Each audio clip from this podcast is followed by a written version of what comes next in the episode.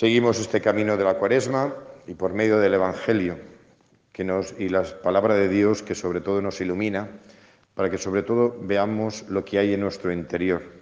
Como decía ayer, Dios es ese Padre que sobre todo por medio del Hijo nos desvela quiénes somos, nos habla de la verdad y de la realidad que hay en nuestro corazón.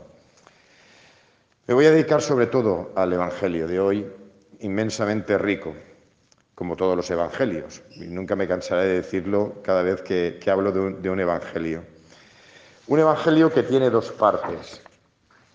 Y me voy a adentrar mucho en la primera parte. Muchos siguen a Jesús. Y Jesús, lo hemos escuchado en el Evangelio, ya va camino de Jerusalén. Es decir, ya va camino de la pasión. A los pocos días es cuando ocurre por una parte, el Domingo de Ramos y por otra parte, todo lo que ocurre en la Semana Santa, toda esa semana, en la que se desarrolla toda la pasión, muerte eh, y resurrección de Jesús. Por lo tanto, los apóstoles han visto muchas cosas, pero aún así no entienden. O mejor dicho, no quieren entender. Se hacen los longuis, se hacen los despistados y tenemos lo que tenemos. Jesús al menos por tres veces anuncia la pasión, su propia pasión, pero como si les hablara en chino. No quieren entender y no quieren hablar, no, quieren eh, cambiar su concepción de la vida. Voy a abrir un paréntesis sobre esto. Eso que ocurrió a los apóstoles, que habían escuchado, convivido, habían compartido intimidad con Jesús. Hay cosas que no quieren escuchar y hay cosas que no quieren entender. Simplemente se cierran, ni tan siquiera le preguntan, simplemente pasan del asunto. Ojo, porque eso nos pasa también a los cristianos. Cuando nos ponemos delante de la palabra de Dios y hacemos selección de la palabra de Dios. Con mucha gente me he encontrado como sacerdote, que gente que viene a hablar conmigo sobre cómo leer la Biblia, tal y cual, y me he encontrado mucha gente que hace esto, que coge la Biblia, dice, yo la abro por, por donde sea, para que el Dios me hable. Y yo, así, ah, y, y, cómo actúas, cómo... dice, ah, no, yo abro, y si no me gusta la lectura, vuelvo, la cierro y la vuelvo a abrir otra vez. Digo, ¿sí cuántas veces? Hasta que encuentre una lectura que me gusta. Ah, muy bien, perfecto. ¿Tú qué haces? Cojo la Biblia, cojo la palabra de Dios y digo, esto no me gusta, arranco la página. Esto no me gusta, arranco la página. Esto tampoco me gusta, arranco la página. Esto sí que me gusta, vale. Si tú te dedicas a arrancar páginas de la Biblia y te quedas solo con lo que a ti te gusta, ¿Eso que a ti te gusta es Dios? ¿O es una parte sesgada de Dios? ¿O es una parte manipulada de Dios? ¿Es un Dios que te has hecho a tu imagen y semejanza? Porque Dios y la palabra de Dios es lo que te gusta y lo que no te gusta. Eso en su totalidad es Dios. Solo lo que te gusta no es Dios o la palabra de Dios y a Dios lo coges en su totalidad o tienes un Dios falso. Y un Dios falso, antes o después, te va a defraudar. Pero Dios no defrauda nunca. Lo que defrauda es tu idea perversa y tuya particular de Dios. Eso sí que defrauda y siempre, antes o después. O a Dios lo coges en su totalidad lo entiendas o no lo entiendas, o entonces te estás haciendo un Dios a tu imagen y semejanza. Y ese Dios no sirve absolutamente para nada, porque no es Dios en su totalidad. Otra cosa es que nosotros vayamos avanzando en el conocimiento de Dios. ¿Tenemos una visión global de Dios? No, porque Dios siempre nos va a desbordar. Pero yo en el caminar, cada uno de nosotros en nuestro caminar, nos vamos adentrando en la palabra y hay cosas que nos gustan y cosas que no. Y las vamos asumiendo y las vamos aceptando y seguimos en ese conocimiento de Dios. Pero eso de hacer selección de esto sí, esto no, mirad, esto lo hace mucho cristiano. ¿eh? Por eso luego hay tanto cristiano que luego abandona la iglesia.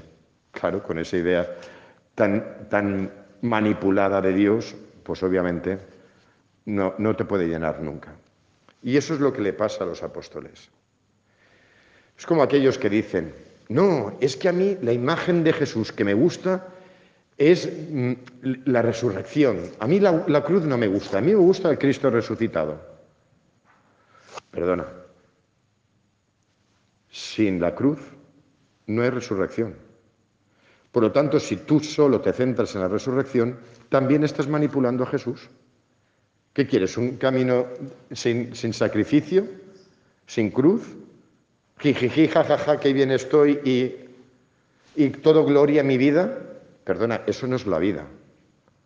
Eso no es la vida. Y si algo nos muestra a Jesús, es lo que es la vida. Y la vida es eso. Y la vida es gloria. O coge las dos cosas, o estás manipulando a Jesús. Y un Jesús falso no sirve para nada no te va a llenar nunca. Y es lo que le pasa a los apóstoles. Camino de Jerusalén, con todo lo que habían visto, con todo lo que habían vivido, ¿cuál, ¿qué había en el pensamiento de los doce? Bueno, en cada corazón y en cada mente habría una cosa diferente. Pero los hijos de Zebedeo y el resto más o menos estaba claro. Jesús hace milagros, hay mucha gente que lo quiere, cuando entre en Jerusalén esto va a ser lo máximo y seguramente será coronado, rey, como aparece varias veces en, en el Evangelio, que querían coronarlo como rey y él se escapa. Y ellos verían ese futuro. Eso de que el Hijo del Hombre lo van a coronar rey, ¿Y la madre de Cebedeo qué pide? Cuando tú seas coronado rey en tu reino, un reino terreno, no está hablando del reino celestial, está hablando de un reino terreno político, pon a mis hijos a tu izquierda y a tu derecha. ¿Cuál es la mente y lo que llevaban los apóstoles después de haber visto todo? ¿Qué llevaban en su mente y en su corazón? Que iban a ser ministros, iban a tener poder, y por lo tanto iban a tener riqueza. Eso es lo que hay en el corazón de los apóstoles antes de la pasión. Y claro, cuando llega eso, toda esa fantasía se derrumba. De la misma manera que cuando a nosotros nos va bien, jijiji, jajaja, qué estupendo, qué divino, y Dios es maravilloso y estupendo.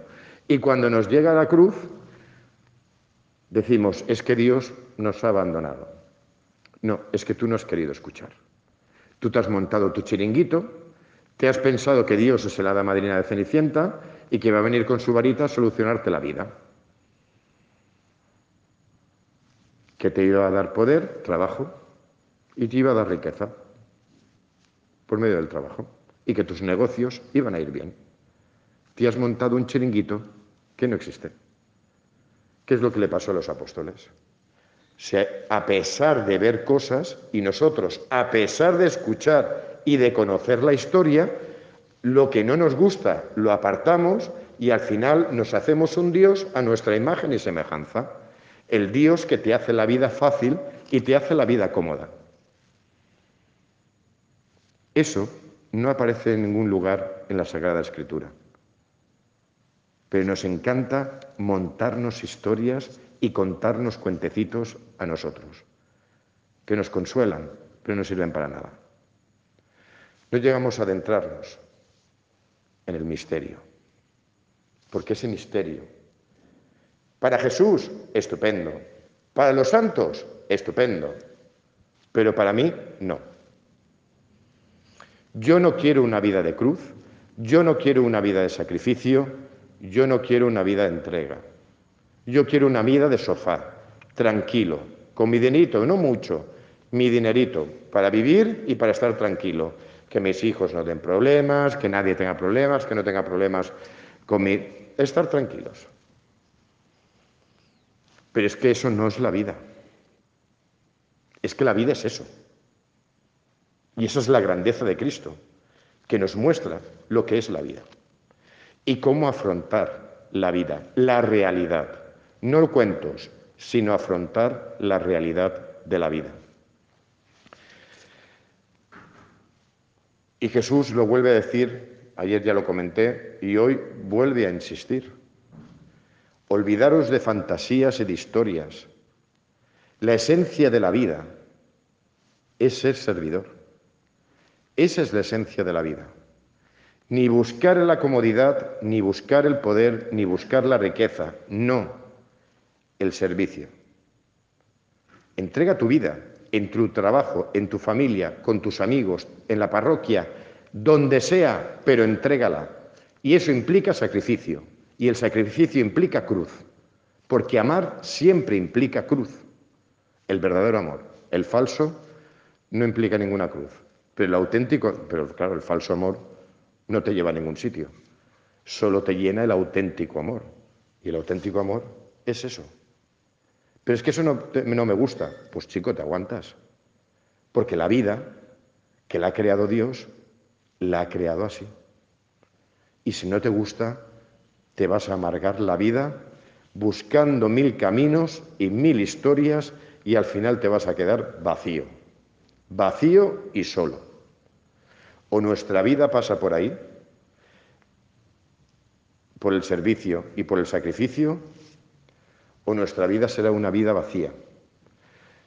Y quién sabe lo que pasará después de la muerte con aquellos que han vivido vidas vacías.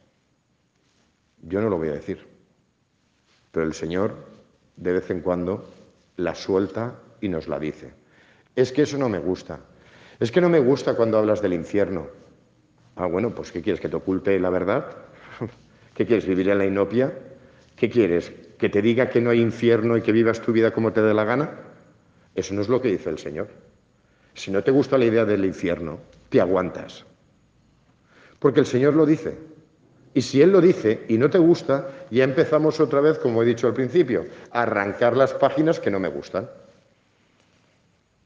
Es decir, crear una realidad falsa, es decir, una realidad irreal. Que Dios, en su inmensa misericordia, continúe hablándonos al corazón y diciéndonos las cosas claras, que nos la dice clarísimamente, pero que nos toque el corazón para que seamos capaces de aceptar en su totalidad aquello que Él nos dice, porque sólo la totalidad es lo que puede llevar nuestra vida a la plenitud tener un conocimiento de Dios y tener una fe que te satisfaga, una fe que te llene, con lo que me gusta y con lo que no me gusta, pero lo acepto todo porque la vida es todo. No me quedo con una parte o con otra, la vida es todo. Y eso es lo que nos muestra Dios, el todo. Y en ese todo, Él está, tanto en la cruz como en la gloria, pero Dios está ahí.